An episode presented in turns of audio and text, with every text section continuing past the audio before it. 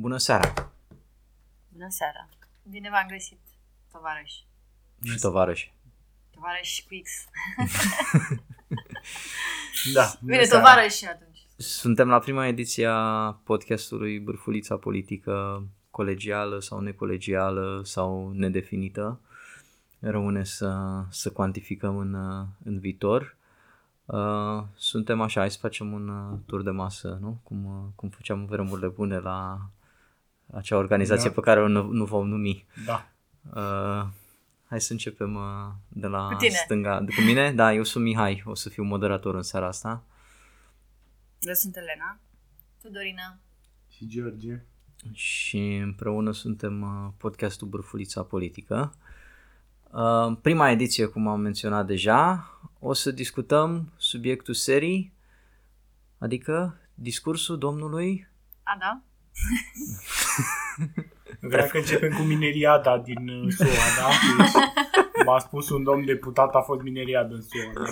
Bine. Na, cu... Putem să începem cu domnul președinte. Mă mir că nu l-a comparat nimeni pe, pe Bernie cu Rațiu. Um, asta, ar, asta ar fost take-ul centrist Pic. absolut. Rațiu e democrat, bă, nu e comunist. Și comunismul înseamnă totalitarism, nu înțelegi. Nu- Deci, de fapt, Trump era Iliescu, nu? Da, în acel scenariu, da, Trump era Iliescu. Am înțeles. Um, și la băiatul la șamanul ăla era Cosma.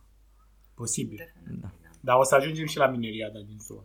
Bine, o să ajungem. Dar aș zice totuși să vorbim că avem lucruri importante la noi aici și în uh, colțul ăsta de, de lume. Anume, uh, faptul că domnul președinte ne-a anunțat că nu se mai poate și de anul ăsta trebuie musai să înceapă cuvântul cu R. Revoluție. Rectificarea bugetară dinainte să ai bugetul, tu începi direct și rectifici. Nu? Nu mai, reforma măi, reforma. Ce face dreapta cel mai bine? Reformă. Aliment. Bun. Reducere de salarii, pensii. Păi asta um, aș vrea să vorbim în seara asta. Uh, cum înțelegem, la ce ne aștept, ce, ce, ce să ne așteptăm de la marea reformă a dreptei în uh, 2021? Hai să vedem. Tu, Dorina, tu i-ai uh, monitorizat. M-am uitat și eu pe discursul domnului Iohannis și am să văd care sunt prioritățile. Și ne-a asigurat domnul Iohannis că reforma asta o să meargă spre educație și sănătate. Dar în ultimele zile am văzut că se împart funcțiile de secretar de stat și în PNL au decis ei că vor aloca funcțiile în funcție de uh, rezultatele pe care le-au avut filialele în alegeri.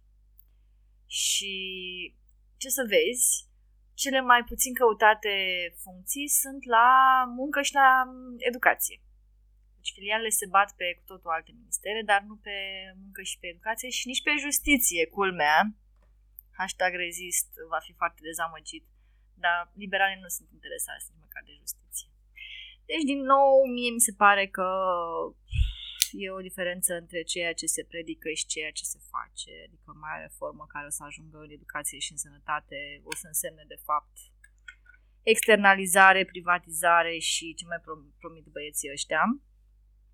Și în legătură cu contracararea COVID și ce mai vor ei să facă, se pare că accentul se pune în continuare pe să fie ajutați antreprenorii, Horeca, mai spun despre debirocratizare și digitalizare, dar ce să vezi, nu este nimic legat de aspectele sociale. Deci eu mă uit că în toate țările se discută despre cum ar trebui să fie protejate categoriile cele mai precare, vulnerabile, care au sărăcit și mai mult în urma pandemiei și efectele pandemiei.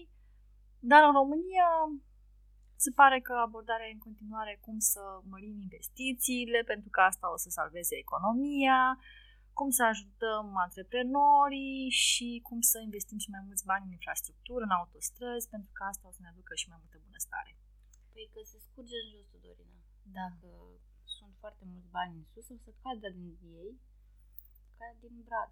Când în realitate banii ăștia se scurg în afară prin Se te scurgă în sus, practic.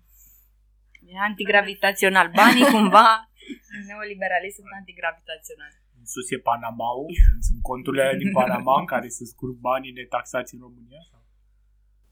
Deci domnul președinte a zis așa, viziunea noastră, a mea și a echipei guvernamentale, este de a asigura României acces semnificativ la fondurile europene și un buget centrat pe investiții, desigur, pe dezvoltarea infrastructurii și pe sprijinirea, ce credeți? mediului de afaceri, dar am citit înainte. Bineînțeles, Dar puteam foarte bine să nu fi citit înainte.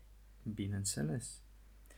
Dar Ah. e, nu știu, au mai fost, ați mai auzit vreun altfel de discurs în România în ultimii 10-15 ani?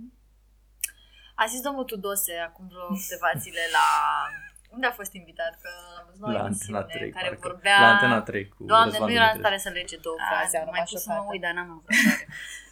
Uh, deci am rămas șocată că eu nu prea urmăream când era prim-ministru și acum când am urmărit mi-am dat seama că omul ăsta nu e în stare să termine o frază. Deci începe, spune două, trei cuvinte și se oprește și spune o caterincă. Cam ăsta e stilul. Dar a zis că prioritar trebuie să fie nivel de trai al omului de rând. Asta a zis, da? Dar la n-a explicat ce înseamnă chestia asta. Uite, americanii, spre exemplu, că tot i-a menționat George la început, se luptă acum pentru uh, acordarea a 2000 de dolari uh, fiecărui cetățean. Uh, De lună. ceea ce... Nu. Acordarea a 2000 de euro. Momentan De sunt dolari. discu- 2000 de dolari, da. Sunt discuții dacă să fie lunar, unii vor lunar, alții vor să fie un ajutor unic. Um, dar la noi uh, nu există, nu, s- nu s-a putut niciodată discuția la, la modul ăsta. A fost atunci în starea de urgență, parcă nu, au acordat uh, salarii, 75% din salarii. Și cam mai a fost, nu se mai discută acum de nimic. Nu mai testăm, asta e. Deci uh, am învins pandemia nemai testând. Și trebuie, din nou, cum spunea domnul președinte, să turăm motoarele economiei. Nu? Da, mie mi-a plăcut că a spus că vrea o creștere sustenabilă, o creștere reală și sustenabilă. Dar cred că el- pentru el sustenabil nu e același lucru ca pentru restul lumii sustenabil. Ce înseamnă sustenabil, Elena? Păi, în general, e folosit cu grijă față de restul planetuței, restul oamenilor, cumva. El cred că se referă să nu fie o creștere de asta, cum a făcut uh, PSD-ul, nu să dea salarii mari, să o creștere de asta nesustenabilă, în care le dai bani oamenilor să trăiască. Cine a mai pomenit așa ceva? Um, Este creștere bazată pe uh, scarcity, nu? Pe austeritate, practic. În care... Muncă grea, da. Da, în care, practic, uh, tu te asiguri că este sustenabilă creșterea, asigurând suficienți oameni disperați care să muncească în orice condiții. Pare foarte sănătos, da. E e. sustenabil și mi se pare sustenabil, adică... Da. Eu astăzi am citit că fondurile care administrează pilonul 2 de pensii au avut anul trecut uh, profituri record. Deci vă rog frumos să nu mai spuneți că economia nu merge. Uite, firmele astea au mers foarte bine chiar și în pandemie, chiar și cu atâtea joburi Păi stai la de la stat. suspendate. Sunt companiile Îți de dai la seama. stat păi în care au oricum, investit. un procent imens, cred că era 80 ceva la sută din investițiile lor sunt de fapt tot în Companii de România. stat, da. Nu în România, sunt în companii de stat. Da. Adică Astea în pe care Transgaz, acum în Câțu a zis hidroelectrică, că ceva. dacă nu uh, se reform, dacă au pierderi sau ceva de genul ăsta, o să le ceară să se restructureze. Ce înseamnă asta rămâne de văzut. Păi oricum au uh, în plan uh, acel uh, management uh, corporatist pe care îl tot fac de nu știu câți ani, cred că de pe vremea lui Ponta tot vorbesc de managementul ăsta corporatist și aici George poate să ne spună cât de bine este, nu? Că e singurul corporatist dintre noi, Ad- om serios, nu pierzător de vreme cu doctorate cum, uh, cum suntem noi ăștilalți. Uh, un erou al uh, capitalismului. George, spune-ne, Este- ne va salva uh, modelul corporatist Este de la un mod- profiturile record ale companiilor de stat? Trebuie să fie probabil motivul pentru care trebuie să mă urască dreapta că nu sunt un, uh, un uh, comunist șomer care vreau să trăiesc pe banii statului și am job și la privat, da? Uh, da, eu, eu de-abia aștept să vină, să vină odată managementul ăla privat și specialiștii aia manageri privați, eu îi tot aștept de când îi promit, de i-a promis și Ponta ne-a promis, acum ne promite și PNL-ul, ne-a promis și USR-ul în campanie, eu tot aștept să Tu îi vină aștepți, stai, specialiști. ca să ne, ne înțelegem, îi aștepți în mediul public sau îi aștepți și în mediul privat? Că nu, să, nu vină, e clar. să vină pe, peste tot trebuie să populăm, n-ai înțeles, trebuie să populăm orice mediu de oriunde, numai cu specialiști în management. Deci, uh, pregătiți-vă că ăsta pare să fie următorul, următorul take. Uh, nu știu de unde să-i scoată. Eu până acum în experiență n-am întâlnit atât de mulți manageri extraordinari și mai ales în România, dar cu siguranță ei sunt ascunși pe undeva. Nu cunosc încă într-adevăr tot în mediul ăsta, deci eu îi aștept cu, cu interes unde, unde o să se găsească, că îi tot căutăm. Uh, Dar am reținut și eu ceva din discursul lui Iohannis, este foarte bun. Eu cred că o să poată să-l folosească din nou peste exact un an de zile înainte de bugetul din 2022, poate să zică exact aceleași lucruri. Adică că eu mă aștept odată ce campania de vaccinare intră în faza 2 și trebuie să extinde la mai multă populație, s-ar putea să îi încetinească consistent și atunci Iohannis în 2022 o să ne zică din nou că vaccinarea este prioritatea. Nu o să putem să-l întrebăm probabil de ce nu s-a terminat în 2021. O să zică că trebuie să dăm drumul la investițiile alea, o să zică că trebuie să dăm drumul. Adică practic poate să fie exact același, uh, același discurs, că probabil nu o să se vadă nimic din tot ce a zis în, uh, în anul ăsta și nici în anul de după și nici în anul de după. Că e evident că politicile pe care le propune el nu o să aibă niciun efect. Cum, George? Uh, cred că tu n-ai văzut postarea doamnei Gorghiu. Eu cred că acea... Aia când era la schi? Doamne, câtă răutate. Nu mai Ia, iată, iată o în care campanie ne bună, anunța- vouchere de schi pentru toți românii. Ne anunța uh, doamna e deputat, nu? Sau e senator? Ce? Cred că e la Senat. Da, în orice caz. Uh, Alina Bărghiu ne anunța că uh, vine în sfârșit eliberarea, marea eliberare a uh, României, în sensul în care vor uh, uh, anula acea ordonanță dată de PSD în care se interzicea privatizarea companiilor de, de stat, nu? Și vor începe privatizarea. Eu cred că, iată, dacă nu pot aduce uh, acei manageri de maxim succes uh, din mediul privat în mediul public, duc mediul public către mediul privat. Sau un an înapoi, în anii 90. Practic, chiar vine privatizarea, come on. Păi da, mai e CFR-ul, nu? Sigur că mai, Mai, sunt, mai e adică nu poșta zic. română. Dar cine o să vrea să ia CFR-ul? Come on. Eh, cum cine? Ba, ăștia care operatorii actuali. Păi care sunt o sunt, grămadă uh, de investiții care trebuie să făcute acolo ca să poți să... Păi nu, Dorina, că nu e CFR infrastructură. Ia doar Ah, cât bine. să scoată cum s-a făcut până acum. Ah, corect. Da? Chiar am văzut o Chiar. postare Și- astăzi cu cineva care a postat o imagine dintr-un tren privat că ia uitați ce drăguț, au pus și o mică bibliotecă. Că mă te rog. Au, au uitați ce oameni drăguți, au pus și o mică bibliotecă. Uite, oameni care sunt atenți la călători, nu ăștia de la CFR care nu A- sunt atenți. atât de atenți încât au închis uh, la începutul anului acel uh, traseu în, uh, în Apuseni, nu? Sau unde era? Dar să fim E serioși, Ineu Brad, ei, nu? Parcă. Uh, ei uh, folosesc toată infrastructura CFR-ului și nu știu dacă Și au dau lăsat ceva. sute de... Nu, Și nu, dau mai, niciun ban. Nu nu dau- numai nu dau că nimic CFR-ul. nu dau nimic, iau uh, Și subvenții. subvenție de la Ah, stat, corect. 85% din prețul biletelor uh, și pe lângă asta au prioritate în gară, ceea ce mi se pare fabulos. Deci Da. CFR Călători când O are facere întârziere perfectă, are ce să pentru că au... Păi cum să nu privatizeze? Adică, na. Dar la poșta română sunt curioasă. În care ar putea să fie? Fan curierul deja e în toate oficiile poștale, nu? Ce să... Da, și e magul. Deci, și a făcut parteneriat cu poșta. Ah. Eu propun totuși un proiect de țară. Mie mi se pare un proiect de țară foarte bun. Și după ce în fiecare an Iohannis o să țină din nou discursul cu începem reformele până în 2024, când probabil se va termina și privatizarea, eu cred că cel mai bun program de țară, că să devină totul complet libertarian în țara asta, este să vindem companiile alea și să luăm banii aia să-i băgăm în bitcoin.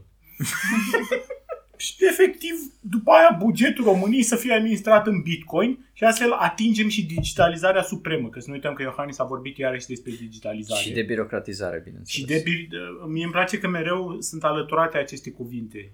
Uh, digitalizarea cu debirocratizare.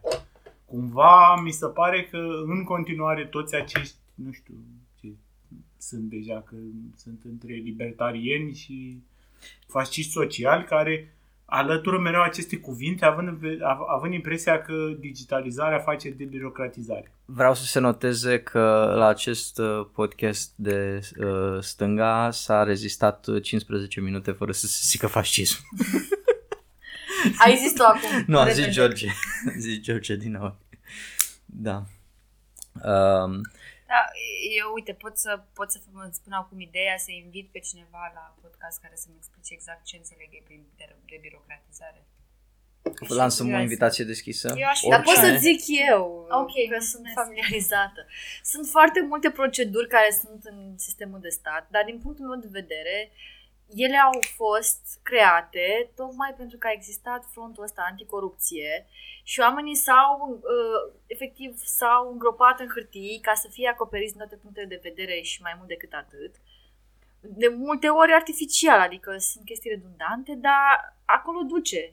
Acolo duce lupta asta în care tu ești tot timpul văzut ca un infractor, ca funcționar trebuie să te asiguri că ai aprobări din toate direcțiile și dacă vrei să cumperi un pix, trebuie să faci referat de necesitate și notă internă și cu aprobat de sus până jos. Și asta este, că e ban public și vezi, doamne, din banii publici se fură, numai se fură. Păi și atunci e a doua întrebare. Cum rezolv, dacă asta înseamnă de birocratizare și impresia și, și a mea e tot asta, cum mai facem lupta anticorupție? Ah, bine.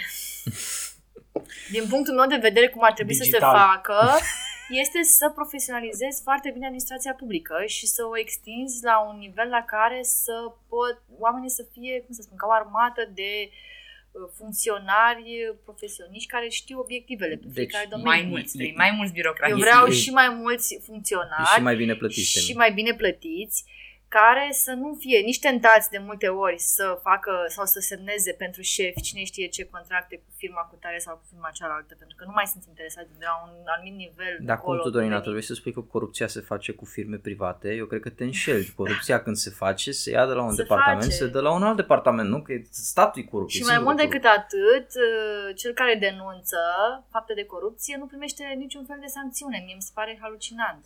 Adică tu te-ai dus, ai dat șpagă, ai primit un contract de la stat, după aia nu ți-a convenit ceva, te duci la DNA, l-ai denunțat pe ăla și tu nu pățești nimica. Dar tu n-ai dat șpaga aia, adică de ce ai intrat în jocul ăsta?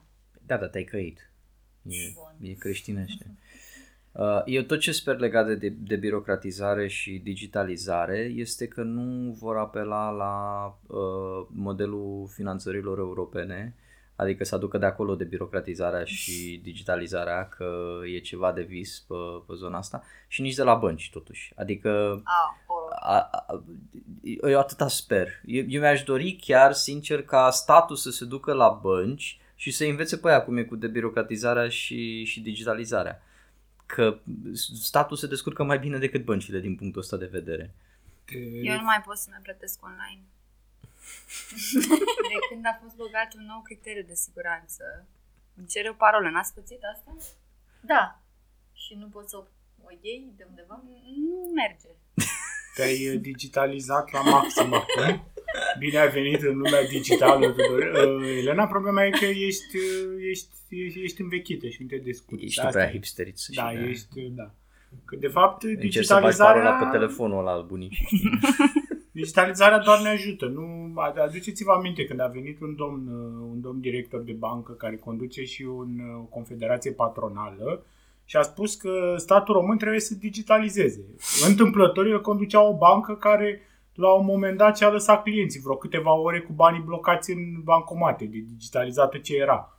Dar pe de altă parte, el încurajează statul român să digitalizeze și ca să terminăm cu digitalizarea, eu zic că modelul trebuie să fie cel, uh, cel din SUA, adică doar prin externalizare, către niște companii foarte bune și competitive de IT, unde a fost o știre cumva care a scăpat mai nebăgat în seamă la noi, că de uh, nu a fost uh, chiar de anvergura ceea ce s-a întâmplat săptămâna asta, că niște instituții din, din SUA, una dintre cele mai uh, cele mai problematice din această zonă fiind Autoritatea Națională pentru Energie Nucleară și au externalizat digitalizarea, după care au fost hecuite după această externalizare. Deci este un model de succes, trebuie neapărat făcută digitalizare prin externalizare. Hai și aștept și pe toți aia care o să vină să ne spună că trebuie să ne facem sistem de alegeri digitale. Alea, ăia sunt preferații mei. După, oamenii mei preferați după internet. Da, da votul electronic e ceva uh, de vis. Eu nu mai pot dacă nu mai pot cu Estonia. Deci dacă mai aud de Estonia este efectiv drumul taberei cu militari și crângași. Atât.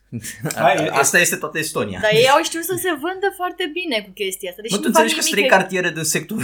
Dar ei nu fac nimic extraordinar în comparație cu nicio altă țară. Te Ideea e că s-au, și-au vândut brandul ăsta. Că ei te, fac... referi, te referi la Estonia, care și ea la rândul ei a externalizat uh, sistemul de vot online către o companie din Italia pe care pe urmă a dat o judecată pentru că a lăsat security flaws în sistemul ăla, nu cred. E, nu cred că e aceeași Dar ce mai frumos și mai uh, uh, democratic decât să-ți lași sistemul de vot pe mâna unei companii private.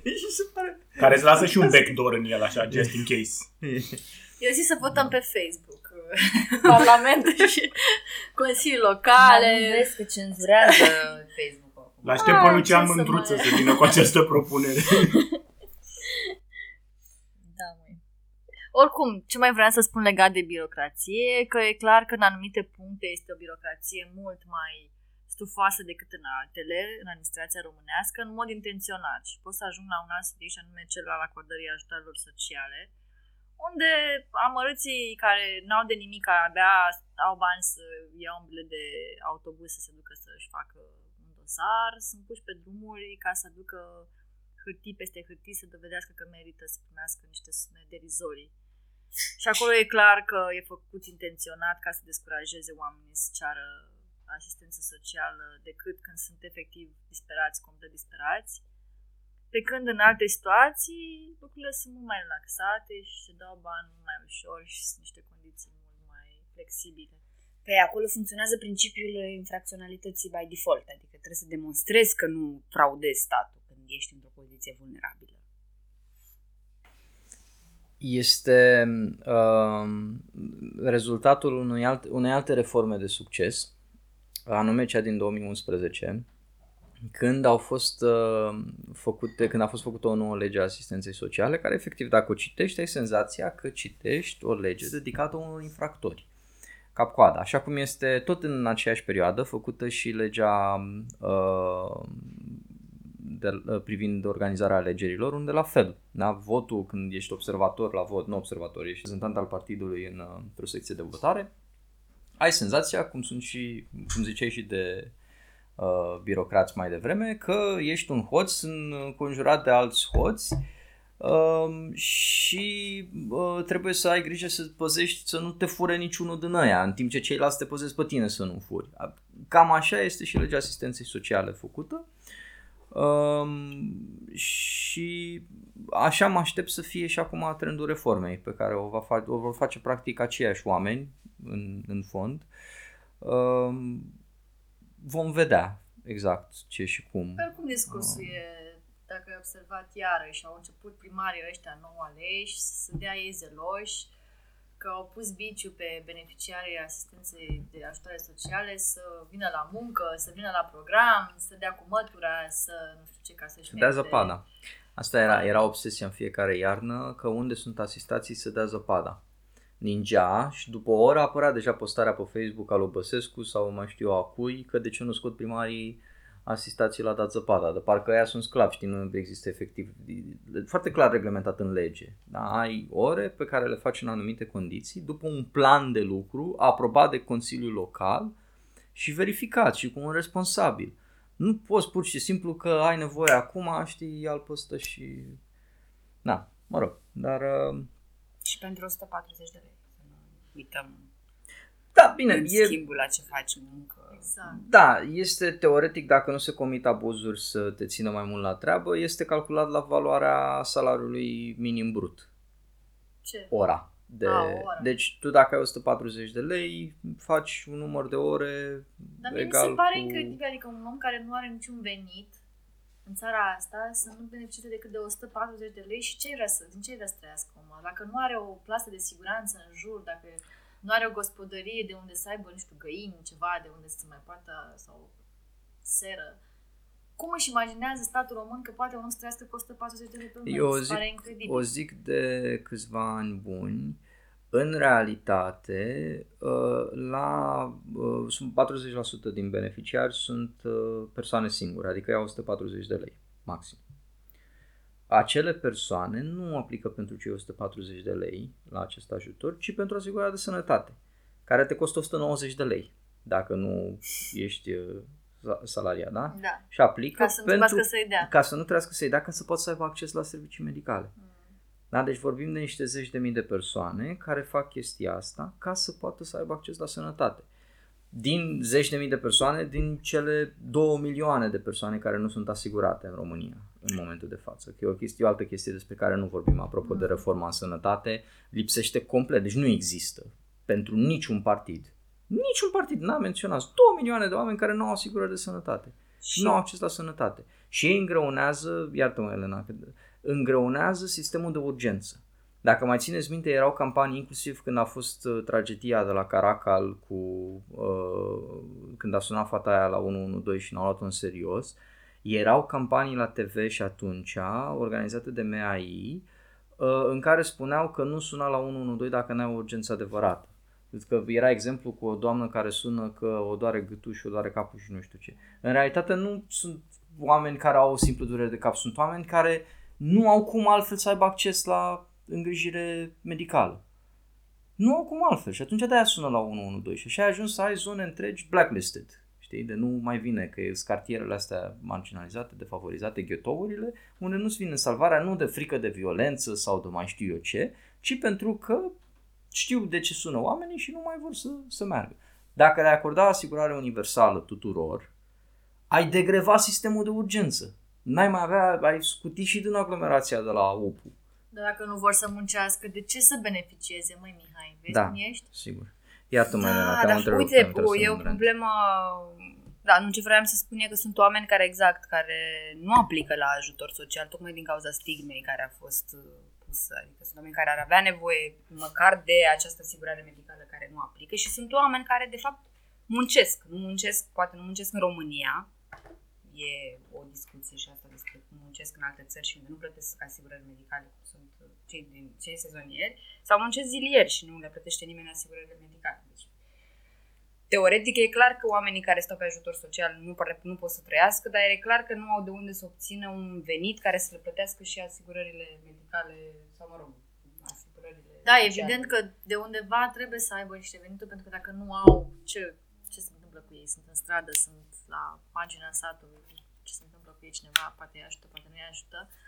Dar mă gândesc așa, ca și abordare din partea sistemului de protecție socială, adică să ții în mod intenționat uh, venitul ăsta minim garantat la o sumă care astăzi, în ziua de astăzi, e mai nimic, în ce poți să, cu ce poți să începi să cheltui 140 de lei, Plus că Mi se există pare o criminal. lege, aici Mihai poate să mă ajute, există legea care ar trebui să ofere niște venituri mai mari. Da, este VMI-ul, este revoluția socială pe care Da. vrea să o facă Ghina. Wow, a, asta e. A. Asta este, da, da, da. Este o lege adoptată în 2016, făcută în baza strategiei um, realizate, bineînțeles, de, Banca Mondială. of course, Ei, pe foarte multe milioane de euro. Uh, parte din uh, acordul din împrumutul femeii, de fapt. Acea strategie a fost uh, agreată în, uh, în acel uh, împrumut, um, care unifică cele trei ajutoare actuale adresate celor mai uh, defavorizați dintre noi, anume venitul minim garantat, alocație pentru susținerea familiei și ajutorul de încălzire. Uh, nu e un model grozav, dar e mai bun în sensul în care dubla ajutorul, dubla bugetul total al ajutoarelor, uh, îți permitea să cuplezi veniturile mai ușor din muncă cu uh, cele de, de ajutor social și simplifica puțin procesul sau muta puțin procesul mai mult de la primar la AJPIS, adică na, era mai elimina puțin din dependența asta de, de primar. Um, dar na, nu, nu e suficient, îți dai seama. Adică dublarea era ok cât de cât în 2014 când a fost propusă. Astăzi, șase ani mai târziu, Nu e suficient, dar nici măcar n-au pus un... Adică, îți dai seama, deci dacă noi ne gândim că nu e suficient, ea nici măcar pentru ea nici nu s-au găsit norme, parcă unde a rămas blocată? La nu, a normele rămas nu- blocată la soft. deci este o altă problemă în privința ajutoarelor sociale, că noi în orice moment putem să sfârșim cu întreg sistemul colapsat și aici mă refer și la alocații de stat și la indemnizația de creștere a copilului și tot, pentru că softul vechi făcut de uh, Sebastian Ghiță. Așa, da, mulțumesc. Uh, stă să crape după câte modificări au făcut și după cât de bine a, a fost venit făcut. în SRU acum la Și, guvernare. da, Eu și am din toată 2000 încrederea că o să găsească niște din IT care voluntar o să-ți facă. 2016, din 2016 se chinuie să-l facă sistemul ăsta, Diamant îi spune, actualul sistem se cheamă Safir și din 2016 se chinuie să facă Diamantul um, pe care am înțeles că au încercat inițial pe fonduri europene să-l facă, după aia s-au răzgândit și la dat STS-ului să-l facă, după aia acum apare să că s-au întors iarăși la fonduri europene. Dumnezeu cu mila, ci că în 2022-2023 Pentru că pe Poate că o fonduri să-l europene avem. o să se dea Asta, niște bani. asta înseamnă șapte ani din viața unor oameni care ar fi putut care aproape 10 ani. 10 ani din viața unor oameni care ar fi putut cât de cât în această perioadă să sperăm mă, că măcar 10% dintre ei ar fi putut să iasă din, din sărăcie. Da, dar înțelegi de ce acum digitalizarea este o prioritate? Vezi, de-aia e și domnul președinte să ne spună asta. Sunt convins.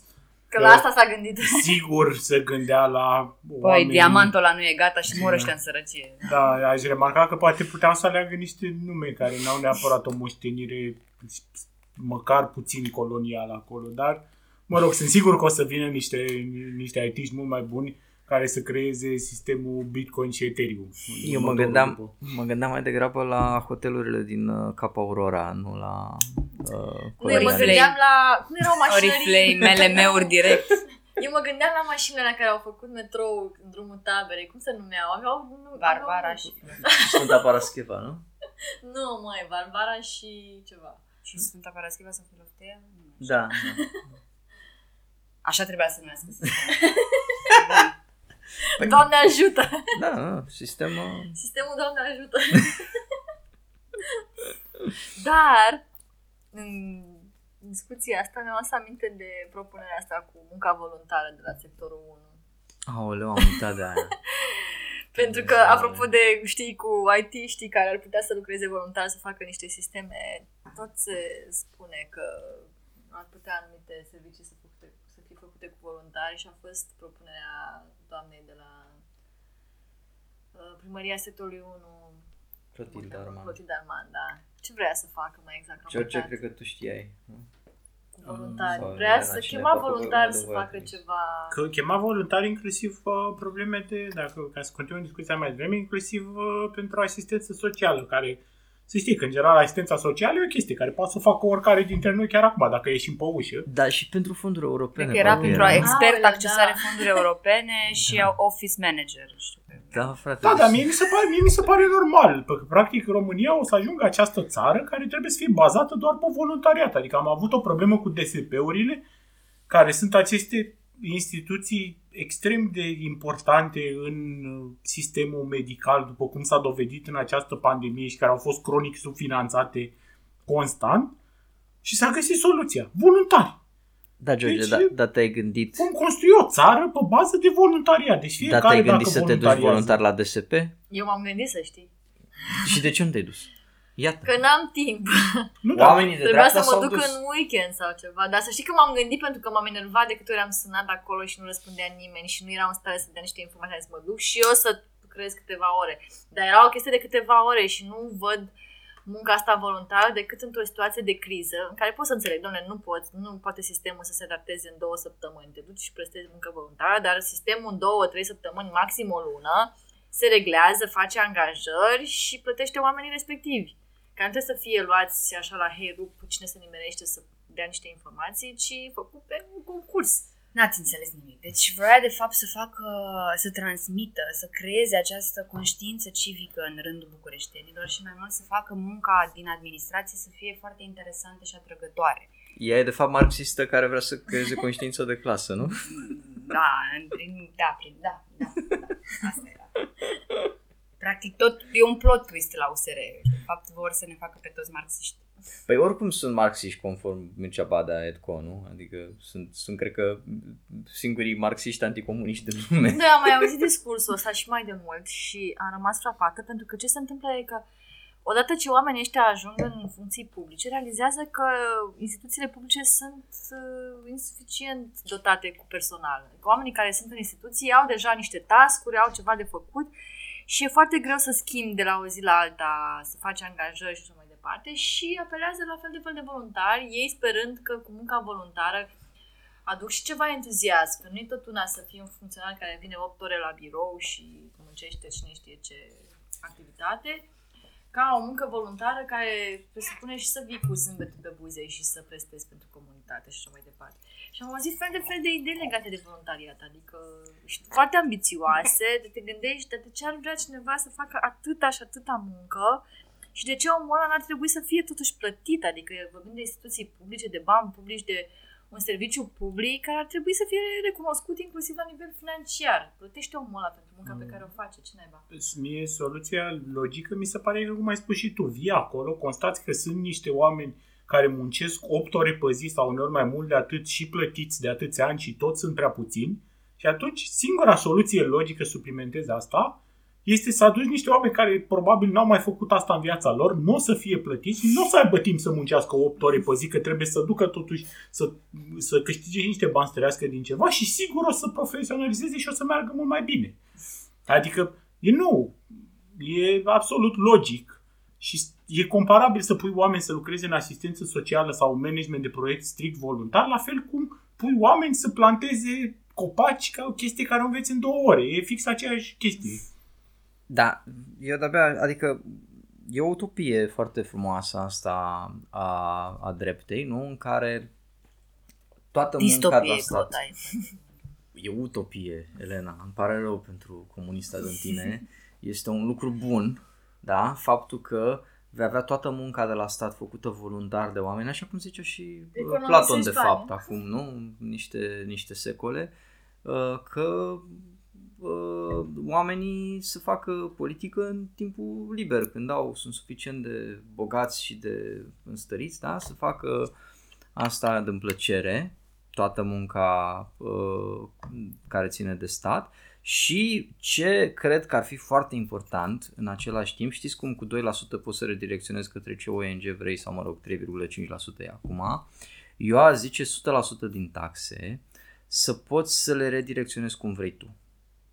Adică să nu mai avem Ministerul Finanțelor care colectează bani și dă mai departe. Nu, nene, fiecare din noi, din 2% cât rămân în taxa pe salariu, că o să scădem taxele până la nivelul ăsta, da, sau 5% să zicem, da? Decidem cât Veselule alocăm da idei, pentru Mihai, școală, cât alocăm pentru uh, asistență socială, cât alocăm și putem să o ducem chiar și mai în detaliu, știi? Să zicem exact pentru ce Putem anume. să o alocăm direct către firme, că dacă privatizăm totul, practic da, alocăm păi, în... Bineînțeles, dar, dar poți să lași și pentru antreprenoriat, nu? Adică să ai bif acolo unde se ducă banii direct în antreprenoriat. Ei, nu, că nu mai, adică practic nu prea mai ai stat, decât poate așa... Păi asta, păi asta e ideea, da, asta da. e ideea. Ai voluntariat să faci munca uh, pe care, statului, pe care o finanțezi din această bursă da, a uh, uh, redirecționării. Fiecare decizie. Da, îmi place întotdeauna apelul la Platon, adică o societate cu sclave în care femeile nu aveau drepturi la o dimensiune mult mai redusă, adică practic e același lucru. Întotdeauna putem să ne gândim la Republica Greacă. Eu văd, să... eu văd o carte pe care Câțu poate să o scrie după ce se retrage din, din funcția de prim-ministru și alte funcții de geniu pe care poate să le mai dețină, în care inventează acest sistem în care nu mai avem această separație public-privat. Practic o să desfințăm public și o să fie sectorul voluntar, care o să preia tot civic. ce făcea sectorul public, civic, da? Ca să poată să fie fericită și ONG-urile de educație civică din România și sectorul privat, care este motorul societății. Nu mai avem nevoie și de sectorul punem public. pe Dănileț în fruntea sistemului civic. Sigur, ori, oricine. Deci, practic, noi, nu mai, noi am ajuns în acest, în acest punct în care o să depășim sectorul public și o să avem sectorul voluntar. Tot ceea ce înseamnă servicii de stat vor fi făcute cu voluntari. Este, este ne ridicăm la... singur gunoiul, cărăm singur cu mașina până la groapa de gunoi, poate servicii Numai astea. idei bune. Cum e trecerea de la Discuția asta. comunism la socialism, nu? Așa să avem și aici trecerea de la... Adevărul că și eu prin clasa 11 citeam Nozick și mi se păreau că spune niște chestii interesante. Bine, am crescut, nu mai sunt de vârsta lui Câțu, dar totuși, adică, parcă, parcă unele Bine, lucruri eu- nu funcționează. Tricou cu E o Metallica mai ai? discuție. Nu am avut niciodată, nu înțeleg oamenii care au tricou cu Metallica. Mie mi se pare că e o discuție legat de cât mai poate să facă statul în ziua de astăzi. Adică, dincolo de Caterin Crește glume, mi se pare că e o discuție interesantă și de cum putem să ne proiectăm viitorul în absența statului. Ce, ce putem să facem în absența statului și cum putem să revenim la acțiuni comunitare și de organizare în comun și așa mai departe, care sunt niște discuții care par SF în România în ziua de astăzi. Dar uh, nu se știe niciodată cum unele lucruri uh, se precipită și ajung să fie foarte actuale. Și poate spre asta ne îndreptăm, de vreme ce statul devine din ce în ce mai externalizat, privatizat, din ce în ce mai mic și redus la doar la forțe de ordine și forțe care uh, doar mută niște bani în niște conturi ale unor companii. Poate și o altă formă de organizare ar putea să prindă rădăcini. Da. Dacă tot ați dus-o spre utopie, mi-ar A, veni a, și apropo de un, de un stat uh, redus la forțe de ordine, uh, s-a întâmplat prieten Revoluția în SUA sau nu? A făcut foarte bine trecerea Tudorina către, către SUA, vorbim despre un stat redus la un stat bogat, dar redus la forțe de ordine. Dar nu erau atunci, pe 6 ianuarie au fost ocupate. Erau la altă treabă forțele de ordine. Sărbătoreau Crăciunul pe Revelionul sau Crăciunul pe Rit Vechi, Crăciun. nu? Crăciunul, da. Da, pentru că erau toți agenții ai Rusiei, că se știe că Exact. gen, doar din cauza Rusiei s-a, întâmpl- s-a putut întâmpla așa ceva într-o democrație atât de luminoasă ca SUA. Deci, cu siguranță, ăia erau agenți ruși. E, E, uite, New York erau Times, antifa auziți deja, ce să mai... New York Times titrează FBI officials warned of possible violence day before Capitol riot. Stark report passed to law enforcement agencies raises new questions. Hmm. Deci, FBI-ul a zis, bă băieți, vedeți că e posibil să fie nașpa. Și poliția a zis, nașpa depinde pentru cine. știi? depinde pe cine întrebi. da. Da, nu, e frumos, mi-mi place. Mi-a plăcut. A fost, uh, a fost fan să vezi polițiștii făcându-și poze cu aia pe acolo. E, e ceva de vis. Întrebarea este când, pe când și la noi. Mihai, tu azi de mineriat? Dacă nu, este, este un domn deputat de Deci la să înțeleg USR. când se întoarce PSD-ul, nu? Atunci vine și asta. Da, este un domn deputat de la, de la USR care o să-ți explice cum el a mai explicat la un moment dat că deși avea vreo 2 ani sau nu știu cât la mineriade, el își amintește mineriadele și o să-ți explice, a explicat deja pe Facebook de ce ceea ce s-a întâmplat în SUA este similar cu mineriadele. De asta înseamnă când va face, vor face aur storming-ul la guvern, USR-ul nu o să fie alături de ei. Nu înseamnă că la noi s-a întâmplat deja. Iarăși, la fel ca la abolirea sclaviei, am fost înaintea Statelor Unite. Ba, acum am fost chiar cu vreo 30 de ani înaintea Statelor Unite. Da. da. Nu știu ce să zic. Nici eu nu știu ce să zic, nici nu știu cum să mă raportez la ce s-a întâmplat în Statele Unite, sincer. Adică mi se pare că o să avem o imagine mai clară în funcție de ce o să se mai întâmple lunile astea și cu schimbarea de administrație și cu ce o să, ce o să fie capabili democrații să mai îndrepte, dacă sunt capabili să mai îndrepte ceva din felul în care stau lucrurile acum.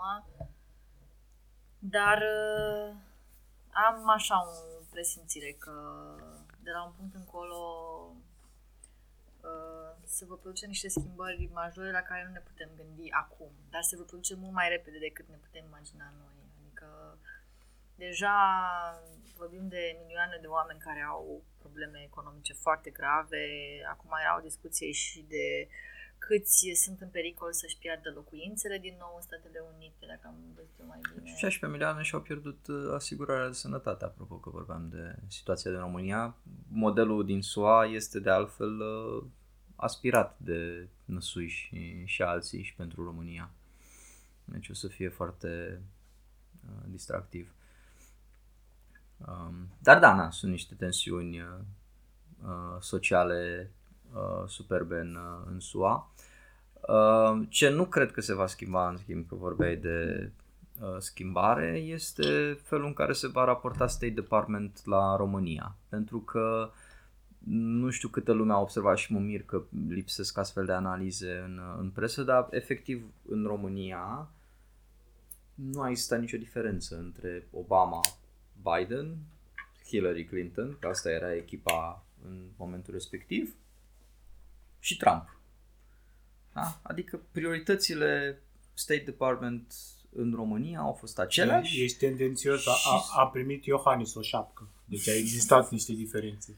A- Da? Deci a, a primit șapcă Iohannis în 2014, n-a primit.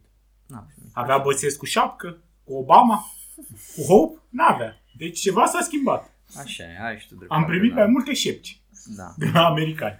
Așa și ne le-am și pus în cap. Adică, Mm. Ce faci cu șapte? Iohannis e automatizat să facă Da. da. gestul ăsta. Analizează obiectul, vede că e șapcă, trebuie să o pună în cap. Nu poate să se oprească, nu citește ce vrea. Să ne amintim că și Roșia Montană, și Pungești, și uh, o groază de alte uh, scandaluri au avut loc în perioada în care Biden era vicepreședinte și democrații erau la putere. Stai Da, să vedem adică- ce se întâmplă cu gazele de la Marea Neagră, pentru că au amânat uh, adoptarea unor decizii legate de gazele de la Marea Neagră, tocmai în ideea în care se va schimba legislativul și uite că s-a schimbat, ca să facă o lege care să fie cât mai favorabilă Prună o companiilor. Hm? Prună o scrie.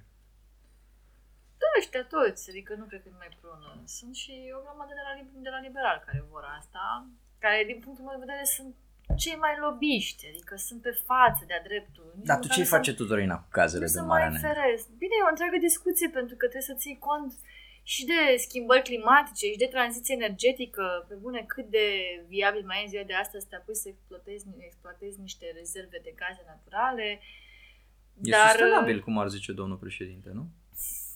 în primul rând, ce aș face e să le vinzi foarte scump și cât mai greu și cine dă cei mai mulți bani și să pui niște condiții cât mai drastice. Ca și să aia ce? este. Ca să fure PSD-ul banii de la guvern. Da, ca să Asta, nu mai zic că aș cu un face un PNDL. fond care să aibă ca destinație după aia niște PNDL-ul, niște yes. cost, niște cheltuieli sociale, nici Mhm. măcar. Păi nu era planul cu pensiile? La USR? Păi nu, știu pensiile exact. private. Private, îți dai seama. Dar nici nu mai Îi știu dau de la bani ei în pilonul să facă 2, altceva. iau banii de la astea bani, mă rog, mărunții și ba- și dau în bagă în pilon- pilonul 2. Da. E, e un ajutor social. da, depinde pentru cine, dar da, sigur. Bine, și și cu pensiile și cu salariile mi se pare strigător la cer că încă nu vorbește nimeni despre faptul că atunci când îngheți uh, salariile sau pensiile sau crești cu un procent foarte mic, o faci la grămadă. Nu mai contează că ai pensii mari sau mici, adică nimeni nu pune problema. Bine, mai nu poți să, că n-ai, Mă, vezi, dar doamne, nu e n-ai, echitabil. să zici că nu ai uh, bani să plătești uh, o creștere a pensiilor într-un anumit procent. Foarte bine. Le crești pe alea care sunt foarte mici și le stagnezi pe alea care sunt de la un plafon încolo sau, știi? Dar Dar cine nimeni. stabilește plafonul ăsta? Guvernul, cine să stabilească? Nu, Tudorina, deci nu, nu, e, nu e corect. Nu poți să uh, le dai onora și altora nu. Nu poți să, să-i dai uh, pensionarului cu pensia minimă și să nu-i dai uh, pensionarului magistrat militar. Da? Deci nu, Aviator. Nu, nu poți. Da. Nu Încă poți. Dacă, dacă, îi dai, 25% dacă îi dai sau 5% ăluia cu pensia minimă care ia 1000 de lei sau cât ia, cred că e mai puțin de 1000 de lei. 600, 800, 700 nu, e mai, e mai mult, e vreo 800 și ceva. A fost totuși PSD-ul la putere în niște ani, Tudorina. Ești în 700. urmă. Au fost niște Departe. alegeri, vrei să zici, și au Da. mai crescut pensiile. Uh, deci, o, hai să zicem că eu, ar fi 1000 de lei, da, să le dai așa, 5% la 1000 de lei, cât înseamnă în plus? Uh, Suntem toți niște matematici. Vreo, vreo 50 de lei. 50 de lei, da? Nu poți să-i dai 50 de lei uh, uh, Dar poți să-i dai pensionarului altuia încă 500 de fără, lei. fără să-i dai celui care are pensie 20.000 de lei încă, da? Uh, Da, dar să ajungem la pensiile speciale, care ar trebui și ele privatizate. privatizate? Privatizate. Cum ai privatizat pensiile speciale, Elena? Păi să fie date, adică cum e, care e propunerea, care a fost propunerea lui Năsui? A propus el așa ceva? El vrea să fie desființate pensiile Nu, speciale. Nu, nu, nu, nu nu vrea să fie desfințate, să nu mai fie date practic, adică Ah, gata, știu. erau constru- adică să fie construite ca niște părcuri, niște beneficii care sunt date angajaților meritoși speciali, categoriilor de fapt de angajat, de angajat meritoși și numai să meargă către un fel de pilonul 2 și inclusiv statul să Ah. fie cel care virează Deci aceste beneficii magistrații sau să nu pilonul mai 3 aibă de fapt. automat, să Da. aibă să Pilonul vireze trei. statul banii, să nu-i mai țină statul. Da, deci, da, practic, da, da. magistrații Da, e- primesc în continuare Bani- aceleași bani pensii tot foarte de la mari, stat, tot de la stat, dar nu mai merg la stat, merg la pilonul 3. Exact. Da, și corect. atunci, da. Deci nu, nu mai, nu mai e bani din impozitele mari ale salariilor ăstora mari. Mă rog, că taxa e aceeași, dar na, nu mai e Adică bani să de mai acolo. îmbogățim niște mai îmbogățim fonduri și de fondurile de pensii, pensii, exact. care și-au Da. comisioane ca să facem fix același lucru. Revenind, Exact. se scurge în jos bogăția. Și sunteți, sunteți de, din nou, sunteți din nou tendențioși, adică nu puteți să intrați în logica psihopaților care gândesc aceste legi. Că, like, oamenii care primesc pensia specială totuși au muncit până la o vârstă de peste 60 de ani în majoritatea cazurilor. Unul Cine? 40. Cine? Uh, Cei care primesc pensia minimă, mă scuzați, Ah, că încurcam, da? Deci, în logica, în logica lor, oricum nu sunt niște oameni, mai ales cu sistemul ăsta de sănătate care e făcut praf și pentru care nu o să mai aibă, care nu o să mai aibă servicii pentru ei, nu o să mai primească mult timp pensia aia minimă. În schimb, cei care primesc pensie specială, care se pensionează la 40-45 de ani, cum ați vrea să trăiască atâția ani cu o pensie minimă? Normal că trebuie să primească o pensie mult mai mare, că au niște ani mulți de trăit cu ea. Așa, ai dreptate. Deci e vârsta de pensionare unde e la 65 de ani, nu? Pentru Bărbați. Uh, da. Uh, speranța de viață e la 75 de ani. Deci, ai avea, pentru vorba asta putea să fie chiar mai joasă. Să fie, Da, cred că e în jur de chiar 69-70. Da, da, pe acolo. Deci, aia patru ani, totuși, nu poți să-i lași chiar așa, știi, să de bandadă totală. Pe când, cum ai zis, foarte corect ai zis, da? Uh, oamenii ăștia care oricum au o speranță de viață mai mare, ar avea totuși nevoie de 15.000 de lei pe lună ca să poată să... Adică dacă te-ai pensionat la 45, să zicem, și a- ajungi, ai o speranță de viață până undeva chiar la 80, că de, ai avut un job care ți-a permis să ai grijă de tine. Tu te-ai descurcat toți acei ani cu pensia minimă? Nu, Practic firește jumătatea că... cealaltă de viață. Da, practic cealaltă jumătate de viață, da. Da, mie mi se pare fantastic că ăștia de la USR sau, mă rog, Năsui propune treaba asta cu chipurile de sființare a pensiilor speciale, dar de fapt să existe niște pensii care să fie virate în, în Da, m-am fondurile- crucit și eu când am văzut acest da. Și Adică nimeni nu pare- se sizează că, de fapt, nu se schimbă decât cine administrează pensiile speciale. Ei care și-au făcut din uh, desființarea pensiilor uh, speciale, așa, o țintă electorală mm, prioritară. Nu. Răspuns, nu. Eu vreau să vă întreb ca să ne îndreptăm și spre o concluzie. Uh, ce v-am întrebat de la început, dar nu mi-ați răspuns la întrebare. Um, ce anume credeți că se va întâmpla exact cu aceste reforme? Care se vor întâmpla, care nu se vor întâmpla, ce vom vedea anul ăsta, ce vom vedea peste 2 ani, um, din ce au promis, da, din Revoluția Socială, din uh, zero taxe pe salariu minim, ce zice Năsui, din uh, privatizările promise de Gorghiu, uh, ce anume credeți că uh, chiar va, uh, va fi implementat? Hai să zicem anul ăsta, să nu, și chiar și anul ăsta sau pe, tot, pe toată durata. Hai să o luăm, uh, Elena? Nu-mi dau seama că trebuie să mă gândesc un pic, dar m-aș gândi într-un fel că dacă ar fi să faci ceva în primul an, ar trebui să fie cea mai hardcore până la urmă. Că, adică cea mai, care are impactul cel mai mare social uh, și din care câștigi cel mai mult ca uh, antreprenor în România. Așa că cam astea ar fi criteriile după care m-aș gândi că ar face lucrurile astea. De ce așa? Pentru că după aia să poată să facă lucruri mai mici care să va să le asigure într-un fel, un fel de a, voturile în viitor. Uh, Și totul să aibă și, da, și, și ei de câștigat. Da, nu-mi dau seama. Adică e doar o strategie la care mă gândesc. Revenim la final atunci, poate până la final ai un răspuns pentru noi. Tu, Dorina?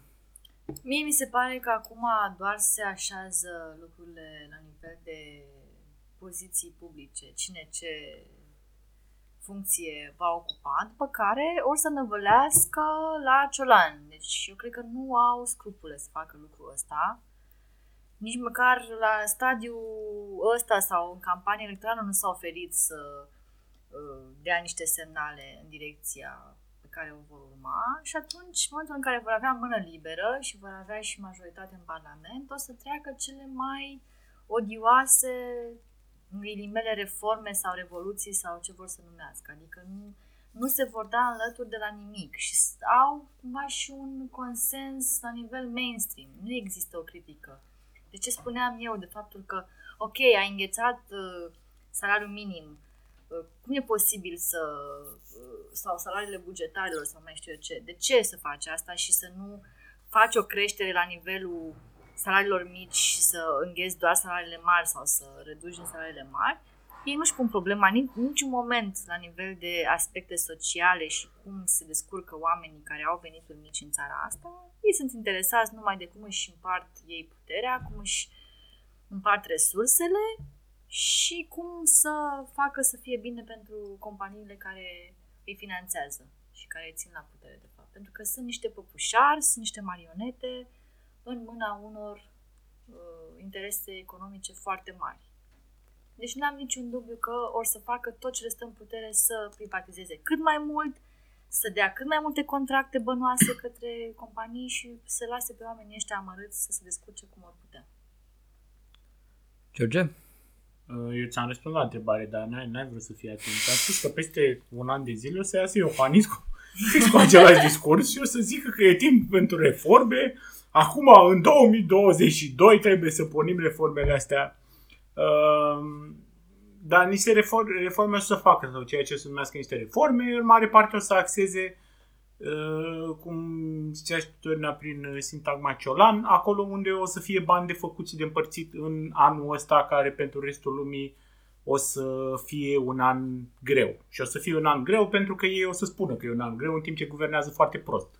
Uh, și atunci unde o să fie bani de împărțit, într-adevăr, o să se împingă spre, nu peste tot o să fie la fel de ușor, spre privatizare și externalizare de servicii, o să fie aceste chestii fanion care în realitate nu produc niciun impact profund pentru România, inclusiv digitalizarea, gen uitați, am mai făcut această aplicație drăguță în care dai niște clicuri, uh, uitați, am mai făcut 10 uh, km de autostradă, uh, în ciuda faptului că avem și această problemă în care autostrada nu este foarte sustenabilă, după cum s-a demonstrat din fonduri europene, pentru că nu este verde, dar noi o să mergem în continuare cu acest plan, că e o chestie pe care și PNL-ul și USR o percep ca fiind uh, de mare succes la electoratul lor.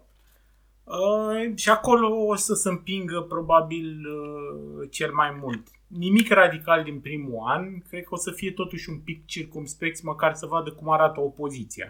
Dar da, per total nu o să fie o schimbare radicală, dar sigur o să fie niște, niște momente cu adevărat hai să zicem interesante, dar s-ar putea să fie dramatice de fapt. Mihai, de ce părere ai? Eu cred că vor face o parte din lucrurile pe care le-au zis. Cred că vor privatiza CFR-ul Oh, doamne. Uh, e ceva greu de privatizat totuși. Nu știu ce să zic. Cred că vor, uh, vor face. VMU se va face până la urmă, dar nu anul ăsta. Revoluția da, dar nu va fi nicio revoluție, dar se va, se deci va face. de S-ar putea, nu m-ar, nu, m-ar mira, nu m-ar mira să o facă, dar să reducă cuantumul ajutoarelor pe motiv că nu e acum momentul să, să crească așa și că e benefic totuși dacă îl face așa, dar nu crescând uh, valoarea. Uh, da, ce îmi pare rău este că nu, totuși nu, chiar nu, nu există alternativă uh, niciunul dintre partide uh, eu n-am auzit să vorbească cineva de reformă la stat și să propună angajarea mai multor oameni sau uh, să vorbească în termen de reformă de uh, profesionalizare, de ce ziceai tu mai, mai devreme. Da? Deci, efectiv, să ai, să zici, bă, măcar, uite, ai nu tot statul, dar să ai un sector, să zici, uite, la educație, reforma în educație o facem angajând cu uh, 20% mai, mulți, mai multe cadre didactice da? sau extinzând uh, revoluția o facem uh, construind creșe la fiecare trei străzi în România sau știi?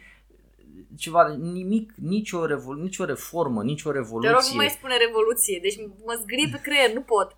Deci cum poți să folosești termenul revoluție pentru niște măsuri, niște schimbări în sistem care sunt minuscule, de fapt? Revoluție înseamnă altceva, oameni buni, deci nu putem să cădem în Da, capcana mă, asta. bine, reformă, poftim, reformă. Eu sunt un reformist, tu ești revoluționar, eu sunt un Deci reformist. da. revoluție înseamă cu tot altceva. Reformă, dar și Și-au la, bătut și la joc de reformă. termenul revoluție. Dar și de reformă își bat joc, pentru că reformă la noi, de fiecare dată când aud reformă, automat mă gândesc de unde taie. Știi? De unde taie, Evident. Pe asta e la pe ei. cine dau afară, Eficientizare, ce, în priva- ghilimele. ce, ce, da. priva- ce uh, privatizează și așa mai departe. Știi, nu există niciun discurs alternativ de reformă care să însemne de fapt întărirea statului, uh, uh, creșterea uh, bunăstării, da? uh, creșterea statului social. Dar N-ai. ei nu vorbesc de oameni. Tu nu vezi, te uiți la discursul lui Iohannis, se referă numai la uh, investiții, infrastructură, bla bla, dar ei nu vorbesc despre oameni. Oamenii cum trăiesc? Nu vorbesc, nu. Tema asta e absentă. Total. Facem autostrăzi ca să... Uh, Ca să se plimbe camioanele cu mărfuri, de aia se Da. fac autostrăzi. Nu, dar ce frumos o să crească iarba pe ele după criza climatică. oricum, am Foarte fost, frumoasă uh, am, am fost autostrăzile. acum până la Arad și pot să confirm că autostrada din Transilvania este subutilizată. Dar asta e o altă discuție pentru, uh, pentru un alt uh, episod, poate când vorbim mai mult despre eficientizare și ce înseamnă. Cred că putem încheia uh, în seara asta și ne auzim, sperăm, săptămâna viitoare cu Până noi la bârfulițe. revoluția următoare. Da. Gata. Seară bună.